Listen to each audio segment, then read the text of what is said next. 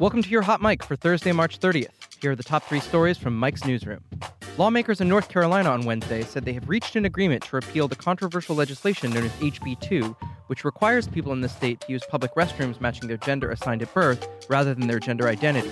Repeal efforts began almost immediately after the so called bathroom bill was passed in March 2016. Under the deal, cities would be banned from passing any equal rights ordinances until 2020, but cities would also be barred from passing any rules related to public restrooms. Human Rights Campaign President Chad Griffin criticized the compromise struck by the state legislature, saying it amounted to little more than a double down on discrimination and calling the lawmakers behind the deal sellouts.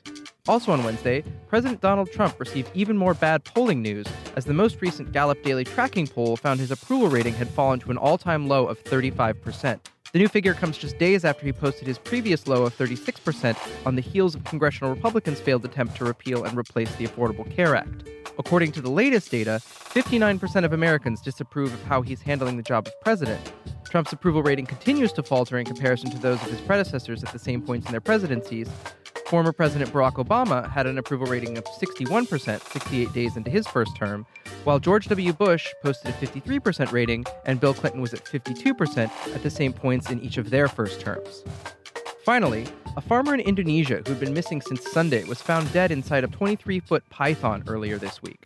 The giant snake was found close to where the local farmer had disappeared while harvesting his crops. Family members started a search party after he failed to return home, but once the snake was discovered, village officials said they immediately suspected that the 25 year old farmer had been eaten.